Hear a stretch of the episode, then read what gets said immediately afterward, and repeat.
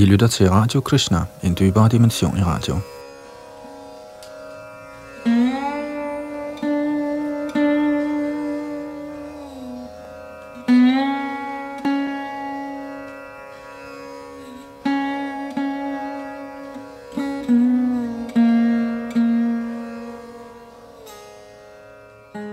I vores gennemgang af den nye danske oversættelse af Bhagavad Gita nåede vi sidste gang frem til 4. kapitels 11. tekst og fortsætter i dag her i dette kapitel, der hedder Transcendental Viden fra tekst 12.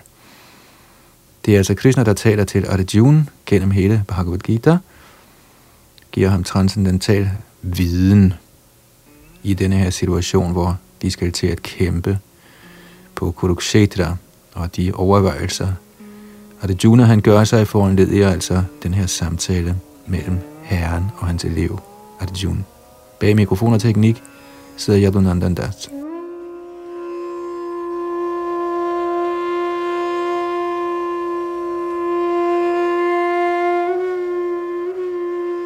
Tekst 12.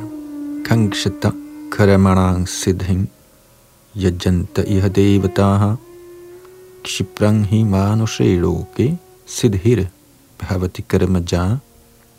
Mennesker i denne verden ønsker at have held med deres frugtstræbende handlinger – og derfor tilbeder de halvguderne. I denne verden får mennesker selvfølgelig hurtigt et resultat af deres frugtstræbende arbejde. Hertil kommenterer A.C. Bhaktivedanta Swami Prabhupada. Der hersker stor misforståelse om denne materielle verdens guder eller halvguder, og mindre intelligente mennesker anser, selvom de går for at være meget lærte, disse halvguder for forskellige former af den højeste herre.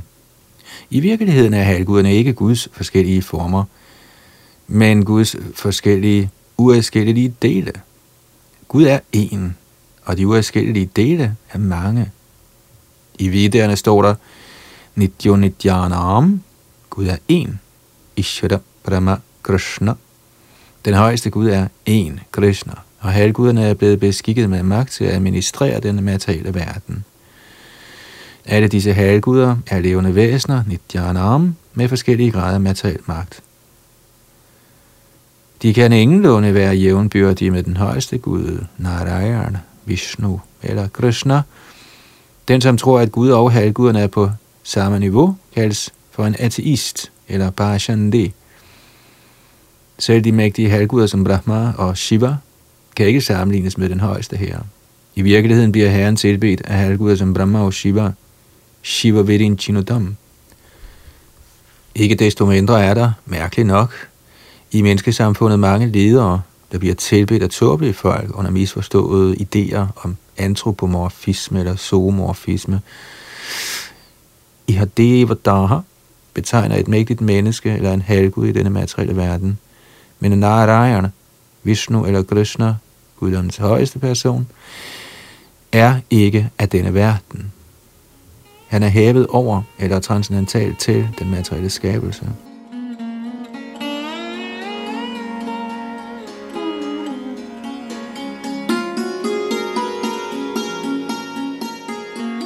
Selv Shripad Shankaracharya, upersonlighedsstyrkernes leder, fastholder, at Narayan eller Krishna er hinsides den materielle skabelse. Tåbelige mennesker har det gyan, tilbeder halvguderne, fordi de ønsker øjeblikkelige resultater. Resultaterne får de nok, men de er ikke klar over, at de resultater, der er erhvervet på den måde, er midlertidige og tiltænkt mindre intelligente personer. Den intelligente person er Krishna bevidst og behøver ikke at tilbede ubetydelige halvguder for at få en eller anden umiddelbar midlertidig fordel. Denne materielle verdens halvguder, såvel som deres tilbedere, vil forsvinde, når den materielle verden bliver til intet gjort. De goder, der kommer fra halvguderne, er materielle og midlertidige. Både de materielle verdener og deres beboere, indbefattet halvguderne og deres tilbedere, er bobler i det kosmiske ocean. I denne verden er mennesker imidlertid gale, efter midlertidig materiel velstand i form af besiddelse af jord, familie, og hvad sig dertil hører, er nydelsesværdige ting. for at skaffe sådanne midlertidige ting, tilbyder folk halvguderne, eller tilbyder magtfulde mennesker i menneskesamfundet. Hvis en person får en ministerpost i regeringen ved at tilbyde en politisk leder, ser han det som en stor velsignelse. Derfor ligger de alle på maven for de såkaldte ledere, eller store kanoner, for at få midlertidige velsignelse, og det lykkedes dem også at få sådanne ting. Den slags tåbelige mennesker er ikke interesseret i kristne bevidsthed, der er den permanente løsning på den materielle tilværelses møjsomligheder. Alle går de efter sansenydelse, og for at få lejlighed til lidt sansenydelse, drages de til at dyrke bemyndigede levende væsener, der kaldes for halvguder. Dette vers antyder, at folk sjældent er interesseret i kristne bevidsthed. De er for det meste interesseret i materiel nydelse, og derfor tilbyder de et eller andet magtfuldt levende væsen.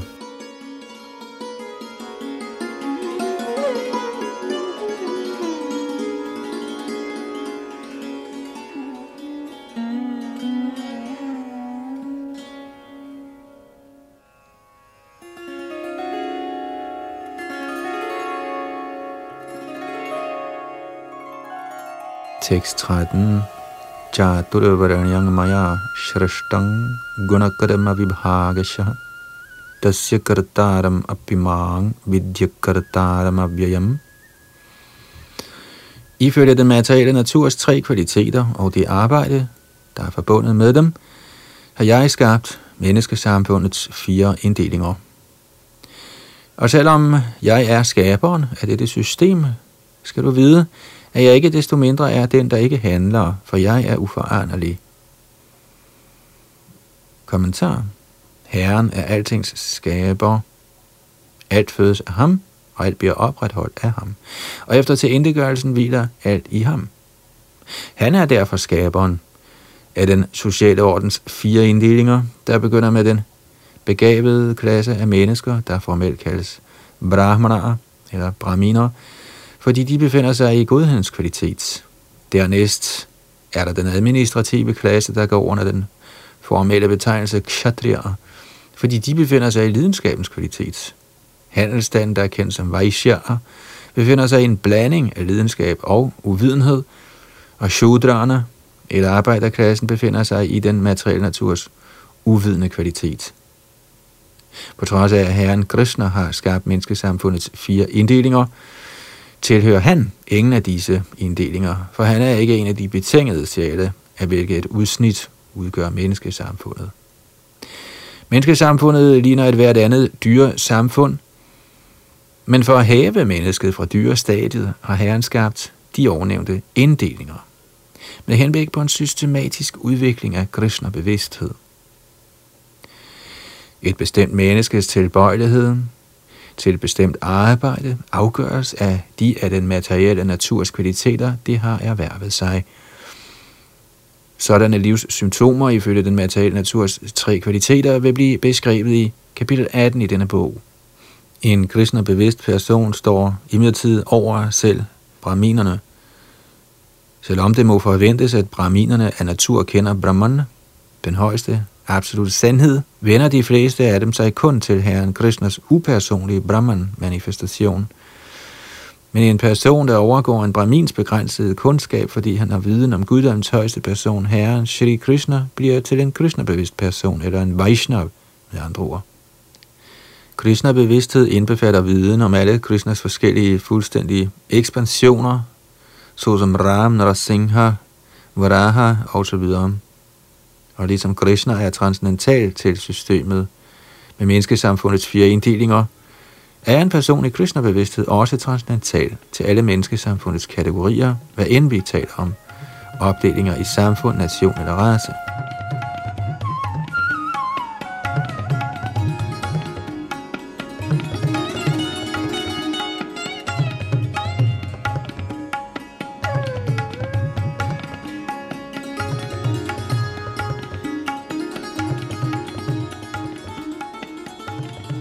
Tekst 14. Namang karmani limpandinami karma phales praha itimang yo bhijana karma bhirna sabadhyate. Der er intet arbejde, der påvirker mig, og jeg efterstræber heller ikke handlingernes frugter. Den, som forstår denne sandhed om mig, bliver heller ikke indviklet i arbejdets frugtbærende reaktioner. Kommentar. Ligesom der i den materielle verden findes grundlove, ifølge hvilke kongen intet forkert kan gøre eller ikke er underlagt statens love, bliver herren på samme måde, skønt han er skaberen af denne materielle verden, heller ikke påvirket af den materielle verdens aktiviteter.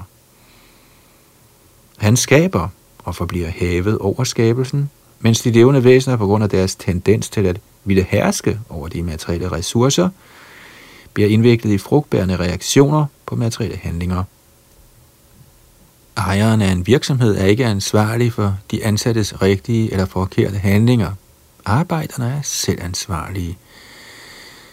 De levende væsener er engageret i deres respektive sanse tilfredsstillende handlinger, og det er ikke herren, der beordrer disse handlinger. De levende væsener agerer tværtimod i denne verden for deres egen sansenydelses skyld, og de higer efter himmelsk lykke efter døden. Herren, der er fuldstændig i sig selv, er ikke tiltrukket af såkaldt himmelsk lykke. Himlens halvgud er blot hans ansatte tjenere. Ejeren trakter aldrig efter den samme lave grad af lykke, som arbejderne måske ønsker. Herren er hævet over de materielle årsager og virkninger. For eksempel er regnen ikke ansvarlig for de forskellige former for vegetation, der vokser frem på jorden, selvom ingen vegetation kan vokse uden regnen. Vedisk smriti bekræfter dette faktum som følger.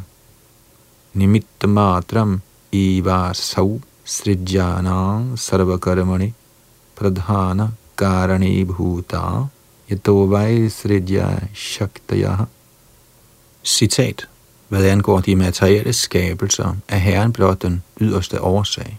Den umiddelbare årsag er den materielle natur, der giver udtryk for den kosmiske manifestation. Citat slut.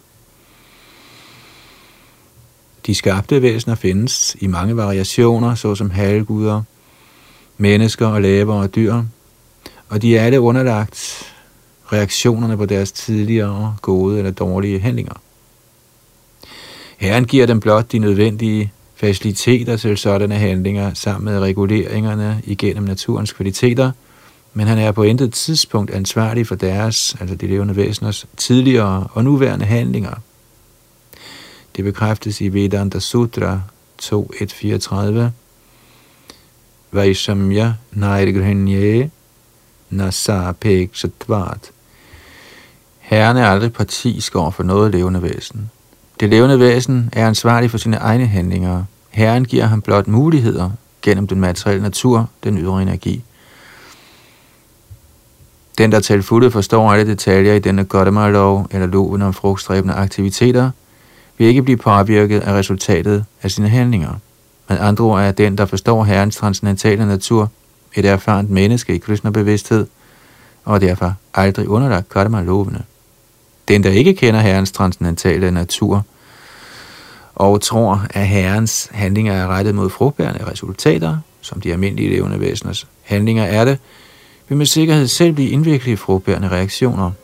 Men den, som kender den højeste sandhed, er en befriet sjæl, forankret i Krishna-bevidsthed.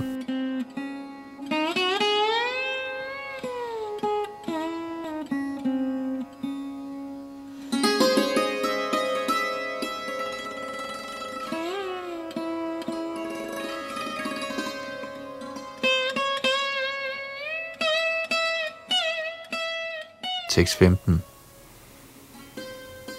Evam gyatva kritang karma purvaira pimumukshubhihi guru karmaiva tasmat tvang purvai purva tarangritam i fordoms tid handlede alle befriede sjæle med denne forståelse af min transcendentale natur. Derfor bør du følge i deres fodspor og gøre din pligt. Kommentar Der er to klasser af mennesker – hos nogle er hjertet fuldt af urene materielle ting, og andre er materielt frie. Krishna-bevidsthed er lige gavnlig for begge. De, som er fulde af urenheder, kan følge den Krishna-bevidste vej, med henblik på gradvist at blive renset ved at overholde den hengivende tjenestes regulerende principper. de som allerede er renset for urenheder, kan fortsætte med at handle i den samme Krishna-bevidsthed, således at andre kan få gavn af at følge deres eksempel. Tåbelige mennesker eller nybegyndere i Krishna-bevidsthed ønsker ofte at trække sig tilbage fra al aktivitet uden at have kendskab til Krishna-bevidsthed. Arjuns ønske om at trække sig fra al handling på slagmarken blev ikke billiget af Herren. Det er blot et spørgsmål om at vide, hvordan man skal handle, at trække sig tilbage fra handlinger i Krishna-bevidsthed og stille sig uden for alting, mens man foregiver at være Krishna-bevidst, er mindre vigtigt end rent faktisk at indlade sig på aktiv handling for Krishnas skyld. Her bliver Arjuna råd til at handle i Krishna-bevidsthed, hvis som før nævnt at følge i fodsporene på herrens tidligere disciple, såsom solguden Vivasvaren. Den højeste herre ved alt om sine tidligere handlinger, såvel som handlingerne fra dem, der handlede i Krishna-bevidsthed i fortiden. Han anbefaler således at gøre ligesom solguden, der lærte denne kunst fra herren selv nogle millioner år tidligere. Alle sådanne elever af herren Krishna bliver her omtalt som tidligere befriede personer, der var optaget af at gøre de pligter, Krishna havde givet dem.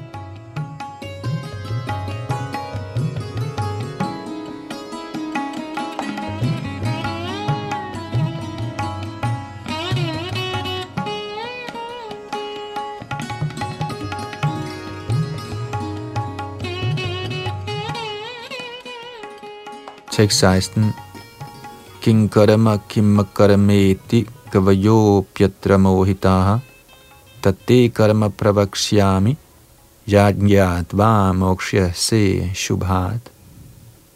Selv de intelligente bliver forvirret, når de skal afgøre, hvad der er handling og hvad der er uvirksomhed. Nu skal jeg forklare dig, hvad handling er, således at du ved at vide dette vil blive befriet fra al lidelse i livet. Kommentar. Handling i Krishna-bevidsthed skal udføres i overensstemmelse med tidligere autoriserede hengivnes eksempler. Dette bliver anbefalet i det 15. vers. Hvorfor slig handling ikke bør gøres uafhængigt, vil blive forklaret i den følgende tekst. For at kunne handle i Krishna-bevidsthed må man lade sig vejlede af autoriserede personer, der tilhører en disciplerække, som det bliver forklaret i begyndelsen af dette kapitel – det Krishna-bevidste system blev først forklaret for solguden. Solguden berettede det til sin søn Mono, der forklarede det for sin søn Ikshvaku, og systemet har været almengyldigt på denne jord lige siden denne fjernlæggende tid. Man må derfor følge i fodsporene på de tidligere autoriteter i disciplerækken, ellers vil selv de mest intelligente mennesker blive forvirret, når det gælder standardaktiviteterne i kristnebevidsthed. Af denne grund besluttede Herren sig for at instruere Arjuna direkte i Krishna-bevidsthed. Som følge af herrens direkte instruktion til Arjuna, vil alle, der følger Arjunas fodspor, helt sikkert undgå forvirring.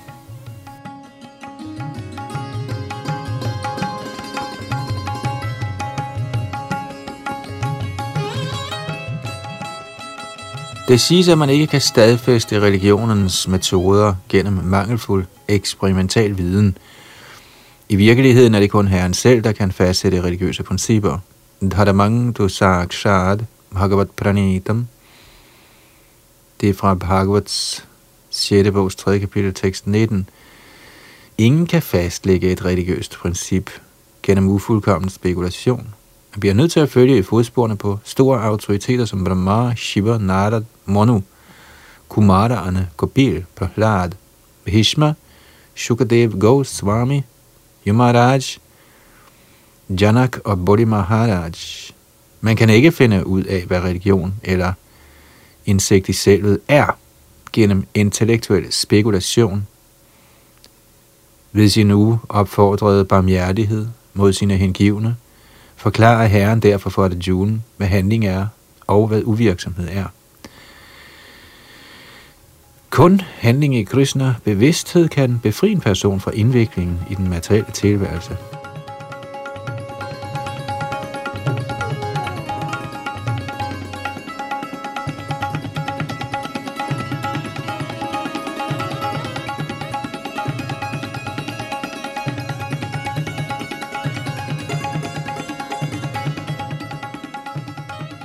Tekst 17.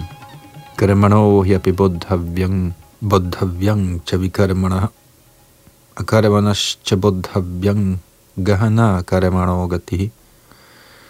Det er uhyre vanskeligt at begribe handlingens indviklede detaljer. Derfor bør man til fulde forstå, hvad handling er, hvad forkert handling er, og hvad uvirksomhed er. Kommentar.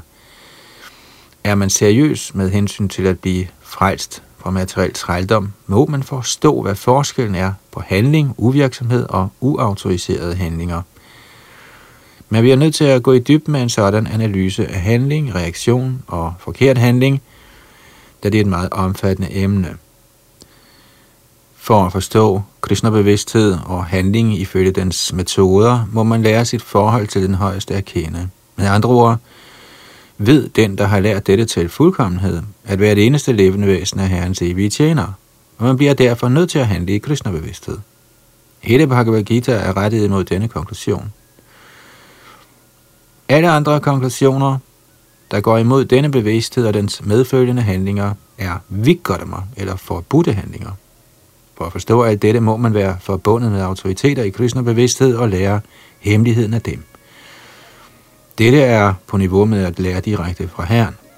Ellers vil selv de mest intelligente personer blive forvirret.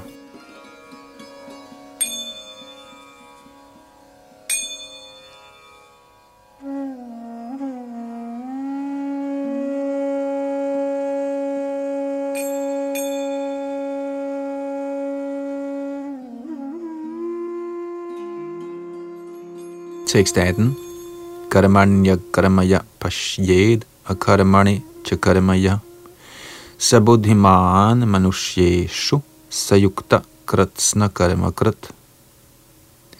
Den, som ser uvirksomhed i handling og handling i uvirksomhed, er intelligent blandt mennesker, og han er i den transcendentale position, selvom han er optaget af alle mulige aktiviteter.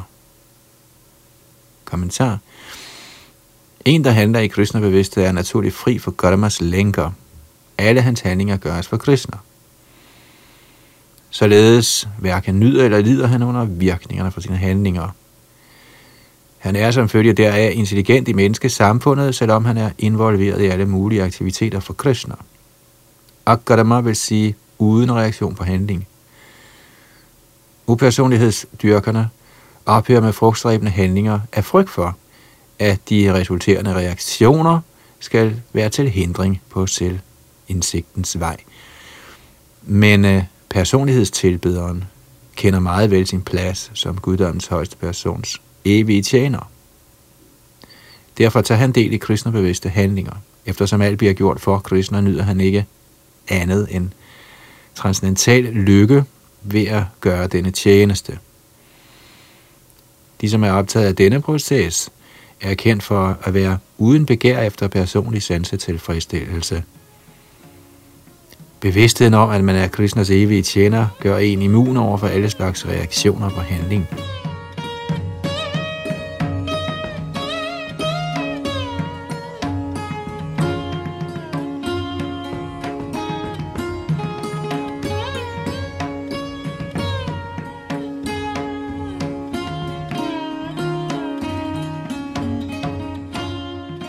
Tekst 19. Yasya sarve samarambha kama sankalpa varajitaha jnanagni dagdha karmanang tamahu panditang buddhaha den hvis samtlige bestræbelser er uden begær efter sansetilfredsstillelse, må anses for at have fuldstændig viden. Vismændene kalder ham for en arbejder, hvis reaktioner på handling er blevet nedbrændt i bålet af perfekt viden. Kommentar. Kun den, som har fuldstændig viden, kan forstå en kristnebevidst persons handlinger. Eftersom en kristnebevidst person er blottet for alle mulige tendenser til sanse tilfredsstillelse, kan man forstå, at han har nedbrændt virkningerne af sit arbejde gennem perfekt viden om sin naturlige position som guddoms højeste persons evige tjener. Den, der har opnået en sådan fuldkommenhed i viden, er virkelig lært. Dyrkning af denne viden om ens evige tjenerforhold til Herren sammenlignes med ild. Når en sådan ild først fænger, kan den nedbrænde alle slags reaktioner på ens arbejde.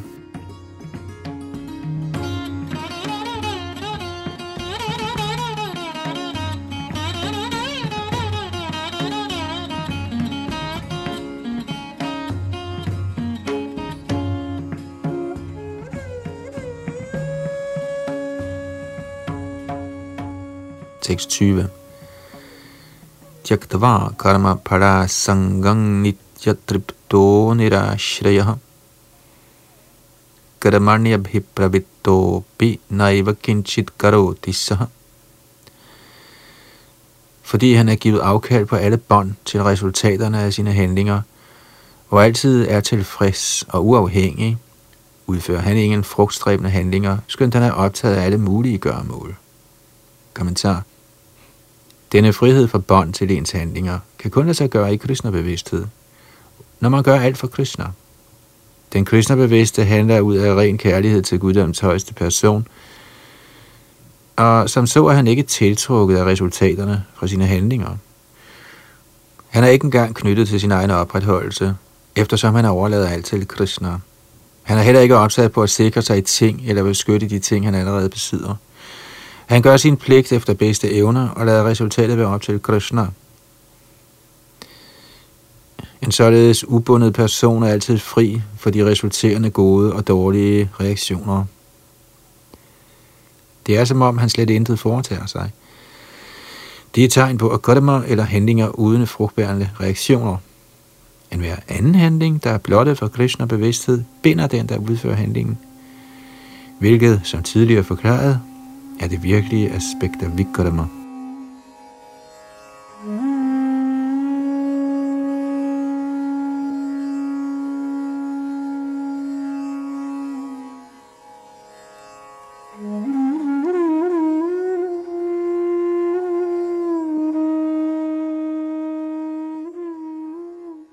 Tekst 21 Nira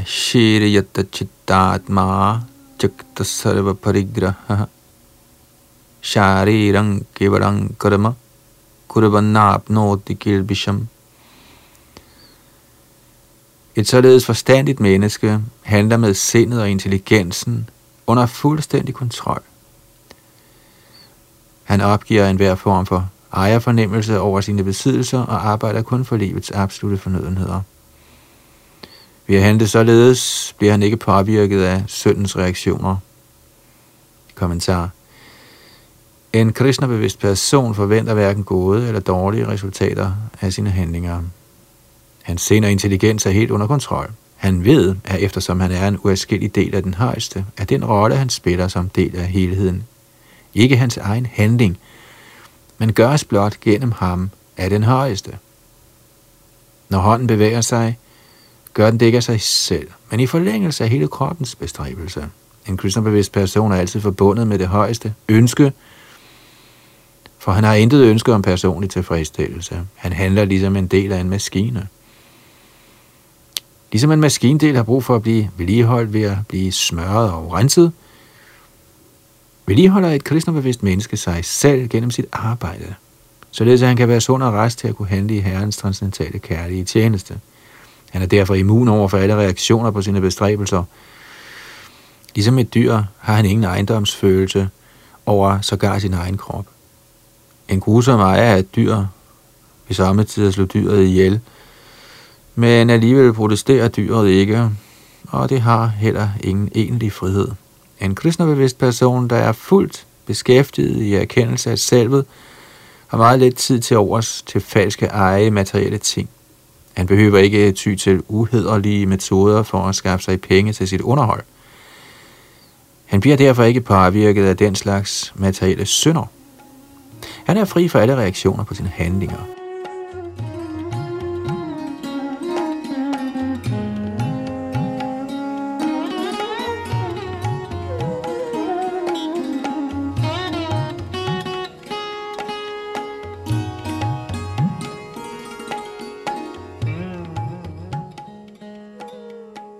Tekst 22.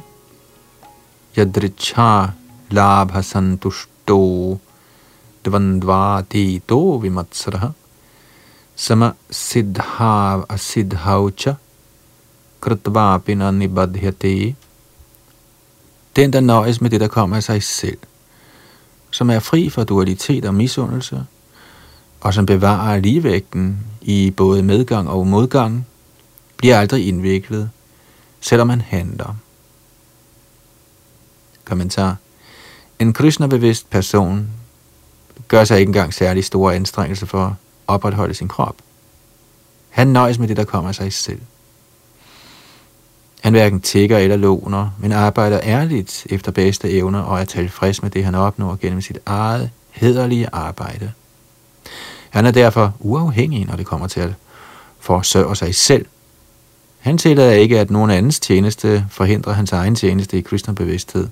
Men for Herrens tjenestes skyld kan han tage del i enhver form for handling, uden at blive forstyrret af den materielle verdens dualiteter. Den materielle verdens dualiteter opleves som varme og kulde, eller lykke og lidelse. En kristnerbevidst person er hævet over denne dualitet, eftersom han ingen betænkeligheder har med hensyn til at gøre hvad som helst for at tilfredsstille kristner han er således vedholdende i både medgang og modgang. Disse symptomer ses, når man er helt forankret i transcendental viden.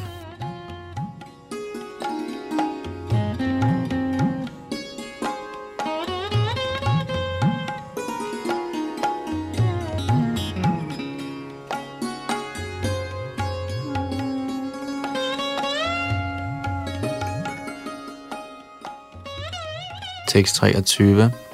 गतसङ्गस्य sangasya muktasya यज्ञा यच्छरतकर्म समग्रं yacharata praviliyate. Det arbejde, der gøres af et menneske, der er fri for børn til den materielle naturs kvaliteter og er helt forankret i transcendental viden, sammensmelter fuldstændigt med transcendensen. Kommentar når man bliver helt kristnebevidst, befries man for alle dualiteter og bliver således fri for de materielle kvaliteters besmittelse. Man er befriet, fordi man kender sin naturlige position i forhold til Krishna, og således kan sindet ikke rokkes fra Krishna-bevidsthed. Følger de ved alt, man gør, være for Krishna, der er den oprindelige Vishnu. Alle ens handlinger er således teknisk set ofre, for et offer sigter til at tilfredsstille den højeste person, Vishnu eller Krishna. Følgevirkningerne på alt sådan arbejde opgår med sikkerhed i transcendensen, og man vil ikke komme til at lide materielle eftervirkninger.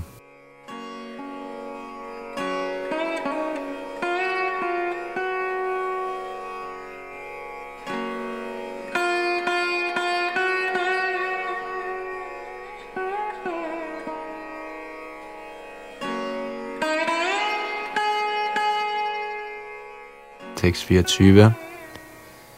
Brahmare parang brahma havir brahma gnau brahmana hutam brahma eva tena gantavyang brahma karma samadhina. Når man er helt fordybet i Krishna-bevidsthed, vil man med sikkerhed opnå det åndelige rige på grund af ens fulde bidrag til åndelige handlinger, hvor fuldbyrdelsen er absolut, og det, der bliver offret, er af samme åndelige natur. Kommentar.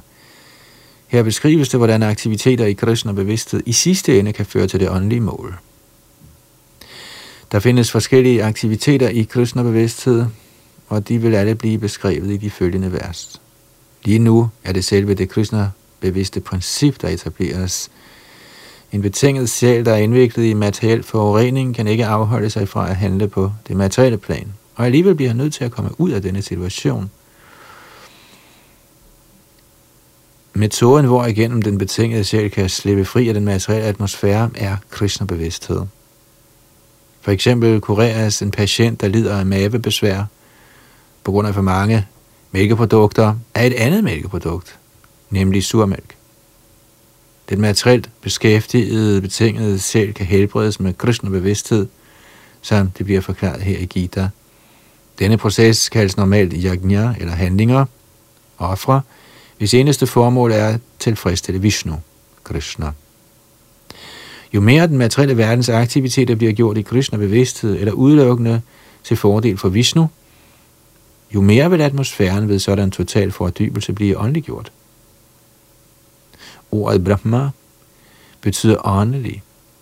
Herren er åndelig, og strålerne fra hans transcendentale lægeme kaldes Brahma Jyoti, hans åndelige stråleglans. Alt, som eksisterer, befinder sig i denne Brahma Jyoti, men når Jyotien bliver dækket af illusion eller sansetilfredsstillelse, kaldes den materiel. Denne materielle tilstyring kan øjeblikket fjernes med Krishna-bevidsthed. Således bliver offret, der gøres til fremme for Krishna-bevidsthed, den repræsentant, der fortærer et sådan offer eller et sådan bidrag, fortæringsprocessen, bidragsyderen og resultatet, alle i forening med hinanden, til Brahman eller den absolute sandhed. Når den absolute sandhed er overdækket af Maya, kaldes den fysisk stof. Det fysiske stof, der bliver forbundet med den absolute sandheds sag, genvinder sin åndelige kvalitet. Krishna-bevidsthed er den proces, der omdanner den illusoriske bevidsthed til Brahman eller den højeste. Når sindet er fuldt beskæftiget i Krishna-bevidsthed, siges det at være i samadhi eller trance. Alt, der bliver gjort i en sådan transcendental bevidsthed, kaldes yajna eller offer for den absolute.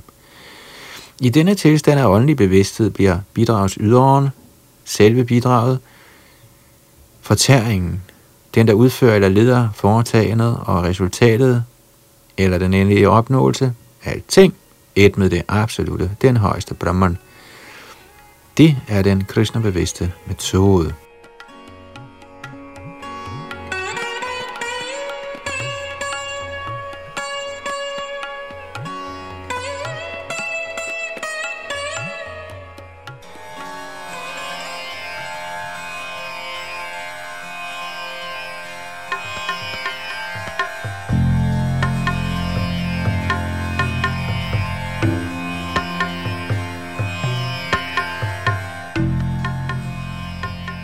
Her kan vi så passende holde, før vi går videre med tekst 25 her i Bhagavad Gita's fjerde kapitel, og vi runder denne time af med lidt musik. Det var Yadunandan Das bag mikrofon og teknik.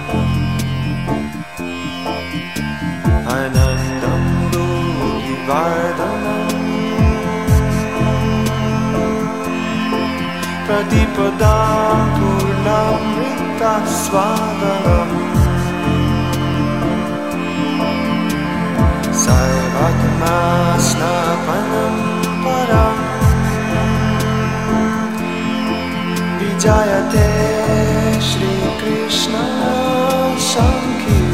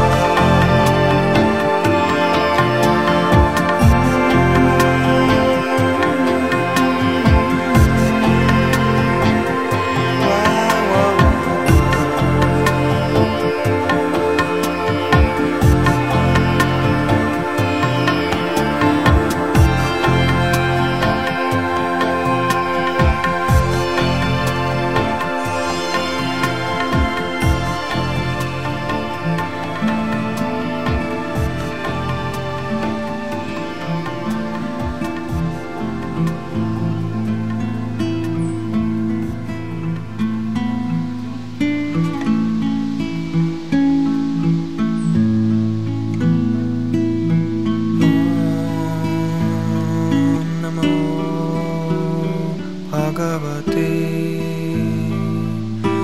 असु देवाय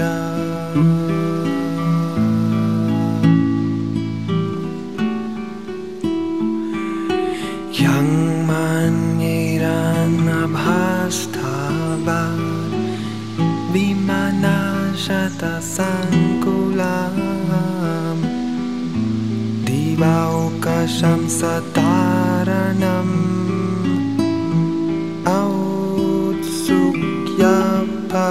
त्मनम्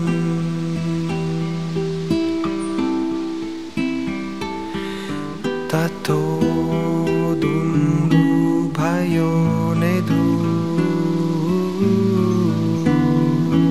निपेतु पुष्पवृष्टयः चाकुर्गन्धर्वपतय। सस्तिका तत् शोबलम्